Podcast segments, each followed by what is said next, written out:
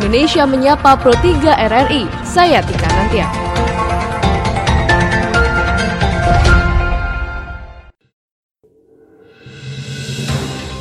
Dari Medan Merdeka Barat 45 Jakarta, inilah Radio Republik Indonesia dengan Warta Berita. Bersama saya Tika Anantia. Sari Berita, Kapolri Jenderal Polisi Idam Aziz memerintahkan Kabar Eskrim Polri untuk menangkap Harun Masiku. Pemerintah segera mengevakuasi ratusan warga negara Indonesia yang masih di Cina. Inilah Warta Berita selengkapnya. Menindaklanjuti surat resmi Komisi Pemberantasan Korupsi terkait dengan pencarian buronan, Kapolri Jenderal Polisi Idam Aziz memerintahkan Kabar Reskrim Polri untuk menangkap Harun Masiku. Sementara Komisi 3 DPR RI mempertanyakan posisi mantan caleg PDIP Harun Masiku yang sempat berada di PT IKA Jakarta. Selengkapnya akan dilaporkan oleh Rizky Supermana. Ini sudah jelaskan bahwa rekan-rekan dari KPK sudah mengajukan surat resmi Komisi 3 DPR RI kemarin melakukan rapat kerja dengan Kapolri Jenderal Polisi Idam Aziz di Kompleks Parlemen Jakarta. Usai rakar tersebut, Kapolri Jenderal Polisi Idam Aziz menyebut kepolisian telah menerima surat resmi KPK terkait permintaan bantuan untuk menangkap Harun Masiku yang merupakan tersangka kasus suap Komisioner KPU terkait PAW caleg DPR RI. Untuk itu Kapolri memerintahkan Kabar Eskrim untuk segera mencari dan menangkap Harun Masiku. Untuk meminta bantuan kepada Polri melakukan penyelidikan dan saya sudah perintahkan kabar eskrim membuat tim untuk melakukan penyelidikan di mana keberadaan uh, tersangka HM ini. Ini kan sudah pernah kita lakukan dulu zaman kasus EKTP kalau saya nggak salah mirip Miriam itu juga permintaan dari KPK resmi dan kita lakukan proses penangkapan. Ya mohon doa restu secepatnya tim lagi bekerja di lapangan. Kalau nanti misalnya tim Polri yang ketemu ya setelah ketemu kita akan serahkan kepada KPK. Dalam rakar tersebut, anggota Komisi 3 DPR RI, Sarifudin Suding, mencecar sejumlah pertanyaan kepada Kapolri, yaitu terkait adanya laporan posisi buronan KPK Harun Masiku yang sempat berada di perguruan tinggi ilmu kepolisian dan adanya laporan anggota KPK yang disekap di PT IKA. Bahwa penyidik KPK pada saat itu disekap semalam suntuk Gua kenapa Harun Masiku ke sana? Ke PT IKA? Itu juga jadi pertanyaan. Setelah dilacak, kuat dugaan Harun Masiku ke sana sebab katanya kepala ketua PT IKA itu mantan direktur penyidik KPK ya kenal baik juga dengan Pak HM tadi. Mungkin karena satu kampung atau apa. Nggak tahu saya atau apa gitu ya. Menanggapi pertanyaan tersebut, Kapolri Jenderal Polisi Idam Aziz mengaku belum mengetahui posisi Harun Masiku hingga saat ini serta membantah adanya penyekapan anggota KPK yang dilakukan oleh anggota kepolisian. Kalau tidak ada kata penyekapan, satu, bahwa iya karena paginya mau ada kegiatan Bapak Wapres, tentu orang yang uh, mereka dengan dalih mau sembahyang mau apa dilakukan pemeriksaan oleh Provos PTIK. Kemudian apakah hadir di sana karena hubungannya sama Gubernur PTK? Saya juga tidak mau berandai-andai di ruangan ini. Yang jelas saya tidak tahu kalau yang bersangkutan ada di PTK. Terima kasih Pak. Adapun sebelumnya Menkumham Yasona Lauli telah mencopot Roni F. Sompi pada jabatan Dirjen Imigrasi karena dianggap lalai terkait keterlambatan pelacakan data Harun Masiku. Diketahui buronan KPK, Harun Masiku yang juga politisi asal PDIP ini telah berada di Indonesia pada Selasa 7 Januari 2020 lalu. Pemerintah akan segera mengevakuasi ratusan warga negara Indonesia yang berada di kota Wuhan, Provinsi Hubei, Cina, seiring merebaknya virus corona. Proses evakuasi pun akan dilakukan secepatnya sambil terus berkomunikasi dengan otoritas setempat. Informasi tersebut akan kami hadirkan dalam sesi laporan khusus Pro 3 bersama dengan Rini Hairani. Laporan khusus. Laporan khusus. Laporan khusus.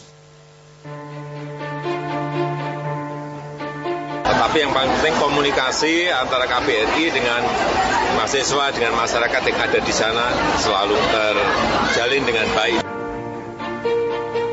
Memerlukan waktu dan adanya koordinasi yang intensif dengan pihak setempat. Jika memang diberangkatkan, kapan pun kami akan siap.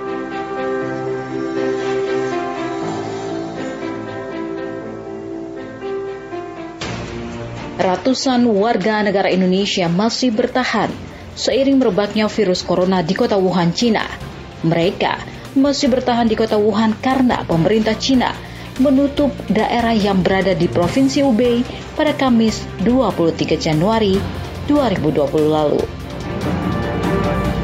Bahkan pemerintah Cina menangguhkan pemberangkatan pesawat, kapal, kereta api, hingga kereta bawah tanah ke kota berpenduduk 11 juta jiwa tersebut. Presiden Joko Widodo pun menginstruksikan jajarannya untuk segera mengevakuasi warga negara Indonesia yang berada di Provinsi Hubei, Cina. Namanya evakuasi, masuknya nanti seperti apa, kemudian setelah dibawa ke sini, apakah ada karantina dalam jumlah banyak itu di mana? Ini yang ini ya, hal seperti ini jangan dianggap gampang, harus disiapkan betul karena ini menyangkut sekali lagi, menyangkut virus. PLT juru bicara Kementerian Luar Negeri Teguh Faizasyah mengatakan, saat ini, tim sudah dikirim untuk mempersiapkan semua hal yang dibutuhkan untuk memindahkan WNI termasuk berkomunikasi dengan otoritas Cina serta otoritas Provinsi Hubei dan menargetkan evakuasi akan dilakukan secepatnya. Tentunya secepatnya kita harapkan. Saya tidak bisa menyebutkan waktu yang persisnya, namun semua persiapan di lapangan terus dilakukan, termasuk mengirimkan tim mendekati wilayah terdampak. Dengan demikian mereka menyiapkan support system bagi pada waktunya nanti kita bisa masuk dan melakukan pemindahan masyarakat kita dari wilayah terdampak. Kita berkomunikasi tidak hanya dengan otoritas pusat di Tiongkok, namun juga dengan otoritas daerah di Provinsi Hubei, di Wuhan. Tentara Nasional Indonesia Angkatan Udara pun telah menyiapkan tiga pesawat untuk membantu mengevakuasi WNI terkait penyebaran virus corona. Kadis PNTNI Angkatan Udara Marsma Fajar Adrianto mengatakan, tiga pesawat tersebut yakni dua unit Boeing 737 dan satu unit C-130 Hercules. Selain itu, TNI juga menyiagakan personil dari Batalion Kesehatan. Atas perintah dari Panglima TNI menyiagakan pesawat sejumlah tiga pesawat dari dua jenis. Jenis pertama adalah Boeing 737, dua pesawat, dan jenis kedua adalah satu pesawat Hercules C-130. Satu pesawat bisa mengangkut 90-100 orang. Jadi kalau tiga pesawat bisa mengangkut 300 orang, dan ada space 50 orang untuk tenaga medis dan yang lainnya. Kami tinggal menunggu perintah dari Mabes TNI, jika memang diberangkatkan kapan pun kami akan siap. Direktur Jenderal Pencegahan dan Pengendalian Penyakit Kementerian Kesehatan Anung Sugihantono menyebut Kementerian Kesehatan Republik Indonesia akan melakukan karantina terhadap warga negara Indonesia yang telah berhasil dievakuasi dari Wuhan, Cina saat mereka tiba di Indonesia. Sebelum melakukan karantina, Anung menjelaskan para WNI yang akan dipulangkan tersebut nantinya dikelompokkan menjadi dua, yakni people under observation atau orang dalam pemantauan, serta suspek atau orang dengan pengawasan. Dua skenario. Skenario pertama mengeluarkan mereka ke luar dari Hebei, kemudian menjemputnya di tempat yang ada di luar Hebei. Setelah lewat dari masa karantina kota, bukan karantina orang ya, ini karantina kota. Alternatif kedua, apabila memang diizinkan, pesawat kita langsung mendaratnya di Wuhan, kemudian dibawa keluar dari Cina secara langsung. Nah, kalau ini dibawa keluar ke daerah tertentu, itu juga masih di dalam konteks pengawasan people under observation, kemudian suspect.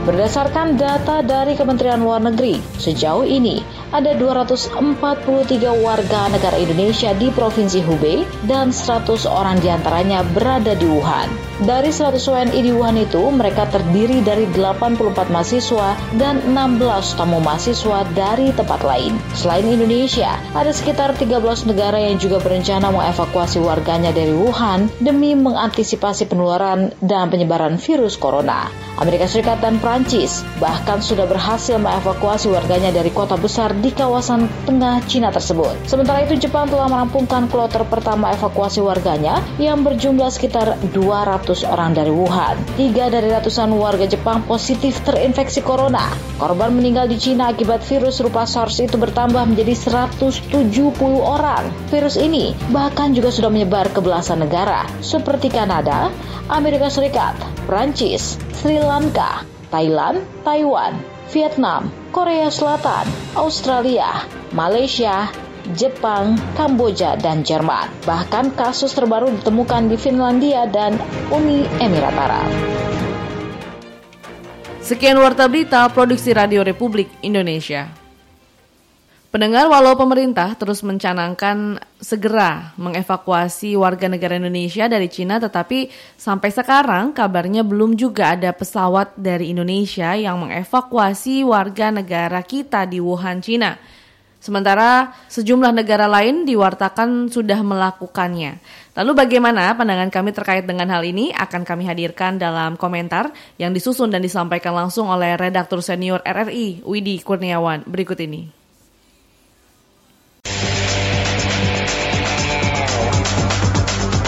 Editorial Pro 3 Selamat pagi pendengar. Sampai sekarang belum juga ada pesawat dari Indonesia yang mengevakuasi WNI dari Wuhan, China. Sementara sejumlah negara lain diwartakan sudah melakukannya. Kedatangan pesawat Delta Air di Bandar Udara California Rabu lalu telah menunjukkan bahwa evakuasi warga asing dari Wuhan, China telah dilakukan. Pesawat Delta Air yang dicarter pemerintah Amerika Serikat berhasil melakukan evakuasi warga negara mereka dari Wuhan pada Selasa sebelumnya, seperti yang diberitakan oleh Business Insider. Beberapa negara diwartakan juga sudah melakukan upaya evakuasi serupa, di antaranya adalah Jepang. Dalam laporan channel News Asia, dari 200-an warga Jepang yang dievakuasi, ada tiga orang yang dinyatakan positif terjangkit virus corona. Dapat dibayangkan apa jadinya seandainya warga Jepang tersebut tidak segera dievakuasi dari Wuhan. 170 orang diwartakan tewas akibat coronavirus yang menyerang sistem pernafasan manusia di Wuhan. Kata Presiden Joko Widodo kemarin, keputusan soal evakuasi WNI akan diputuskan sore hari Kamis. Akan tapi sampai sore kemarin Menteri Luar Negeri Retno Marsudi belum juga menyampaikannya kepada publik. Kata Menteri masih mau lapor dulu kepada Presiden. Sedangkan juru bicara Wakil Presiden Mas Duki Bedowi menyatakan evakuasi itu akan dilakukan tetapi belum dapat dilakukan karena Wuhan masih diisolasi katanya. Aneh juga sebab Amerika dan Jepang sudah melakukan evakuasi. Amerika sudah berhasil mengevakuasi warganya hari Rabu dan Jepang pada hari yang sama. Tetapi pejabat Indonesia bilang masih direncanakan. Apa salah info atau bagaimana ya? Apa iya informasi yang disampaikan sejumlah media seperti Business Insider dan Channel News Asia tidak benar? Pejabat Indonesia bilang sampai Kamis kemarin kota Wuhan masih diisolasi. Tapi kenyataannya Jepang dan Amerika sudah melakukan evakuasi. Kita berharap ada informasi jelas dan putusan cepat soal ini dengan meminimalisir rapat dan pernyataan yang unvalid. Sebab apa yang terjadi di Wuhan, China adalah soal warga Indonesia dan soal nyawa manusia. Demikian komentar, selamat pagi.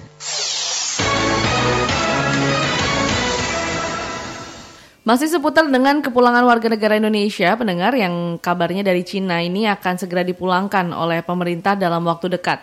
Namun tentu saja akan ada persiapan lainnya yang harus dilakukan oleh pemerintah apa itu? Ya, persiapan untuk menangkal penyakit yang kemungkinan akan dibawa oleh warga negara kita sepulangnya dari Cina. Lalu bagaimana persiapan Kementerian Kesehatan menjelang pulangnya para WNI ini? Untuk lebih lengkapnya lagi, kami akan membahasnya langsung bersama dengan Direktur Jenderal Pencegahan dan Pengendalian Penyakit dari Kementerian Kesehatan, Anung Sugihartono, berikut ini. Pak Anung, selamat pagi. Pagi Mas Patri. Baik Pak Anung, ada Pak Hidayatullah juga yang putrinya ada di Wuhan yang uh, sudah tentunya sangat khawatir dan ingin segera pulang kembali ke tanah air. Baik uh, Pak Anung, ini tentu uh, kita tidak ingin ya ada virus corona yang masuk ke Indonesia atau warga negara Indonesia yang terpapar uh, virus corona. Nah, uh, bagaimana Pak upaya pencegahan dan pengendaliannya Pak yang dilakukan oleh Kementerian Kesehatan? Ya, um, sebenarnya Kementerian Kesehatan sudah sejak awal ya, awal, Januari kita sudah me, apa, memberikan warning kepada daerah, kepada fasilitas pelayanan kesehatan, kepada masyarakat untuk melakukan berbagai hal yang menyangkut tentang pencegahan ini. Yang kata kuncinya, karena ini virus, itu self-limiting diseases, yang sekarang harus dijaga adalah kesehatan tubuh kita, kebugaran tubuh kita, agar e, tidak menurun ya imunitasnya dengan cara istirahat yang cukup, makan yang cukup, kemudian juga e, melakukan e, olahraga yang secukupnya. Nah, kepada mereka yang baru datang dari luar negeri, kita sudah melakukan screening di e, pintu masuk negara e, menggunakan thermal scan dan instrumen-instrumen lain termasuk health alert card yang sudah dibagikan. Mm -hmm. Dan kepada mereka yang mempunyai gejala, kita melakukan tata kelola sebagaimana tata kelola untuk penyakit uh, infeksi emerging yang sekarang ada di Wuhan ini. Mm -hmm. Baik, Pak Hidayat barangkali ada yang ingin ditanyakan ya. ke Pak Anung, silakan Pak. Uh, yang saya tanyakan itu begini, uh, itu kan nanti yang akan diberangkatkan ke Indonesia uh, itu berarti akan dilakukan dulu karantina gitu kan di basis hmm. kita anak-anak kita di sana. Nah dalam karantina itu katanya kan di Indonesia. Apakah kita orang tua bisa enggak menjenguk ke sana gitu kan? Hmm. Karena karantinanya saya dapat informasi bukan 14 hari, 28 hari gitu maksimal kan. ya. Ya maksimal. Mm -hmm. Yang saya kita dapat informasi di ya. apa di media gitu kan. Baik. Nah Pak Anung barangkali ada informasi soal uh, uh, hal ini. Ya jadi begini, untuk evakuasi sampai sekarang kan memang belum detail kita bicarakan ya. Bahwa Presiden sudah memerintahkan evakuasi tapi berbagai instrumen sedang disiapkan, berbagai modus kita siapkan juga untuk hal-hal semacam ini. Uh, yang jelas sekarang itu adalah uh, pemerintah Cina mengatakan di Hubei itu adalah lockdown yeah. pasti dia tidak akan mengizinkan anak orang siapa pun itu warga negara mana pun itu dalam keadaan sakit meninggalkan Wuhan itu nggak akan diizinkan karena mm -hmm. itu aturan internasional ya uh, dia tidak apalagi sudah dideklar ini menjadi sebuah uh, kedaruratan kesehatan masyarakat internasional. Mm. Nah, inilah yang sedang kita skenariokan. Ibu Menteri Luar Negeri pada rapat dari Selasa yang lalu mengatakan evakuasi disiapkan sebagai opsi dengan dua pilihan. Satu, digeser dulu keluar Wuhan, mm -hmm. kemudian dipastikan semuanya sehat, baru dibawa pulang ke Indonesia.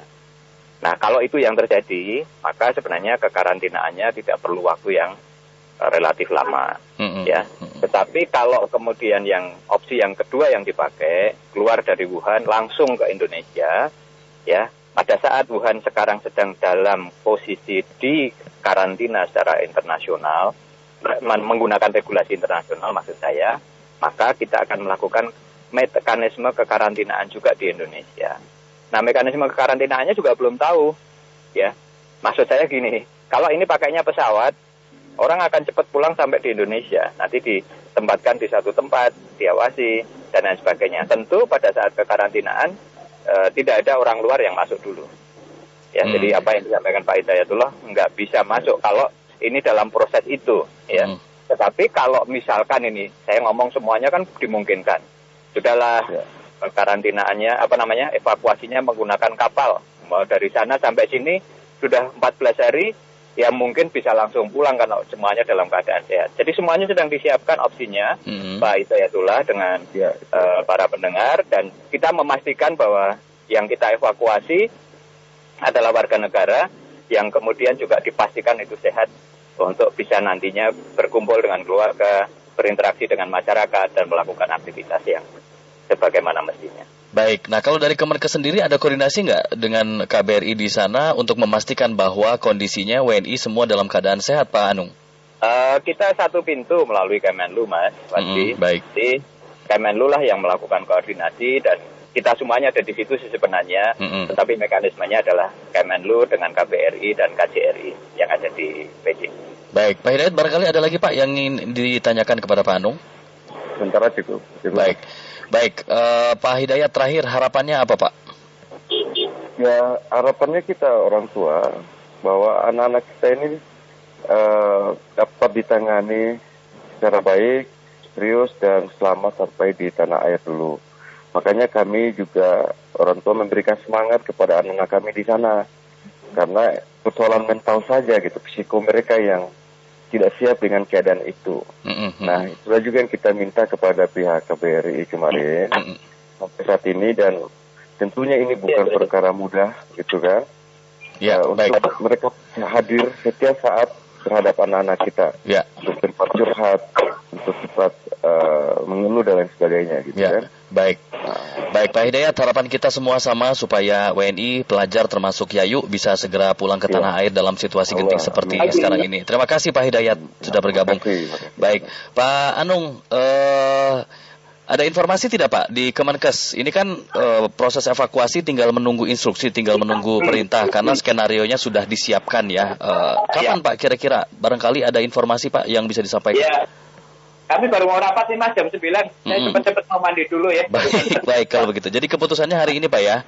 Mudah-mudahan Mas. Baik kalau begitu. Pak Anung, terima kasih banyak sudah bersama kami pagi. ini. Selamat pagi Pak Anung.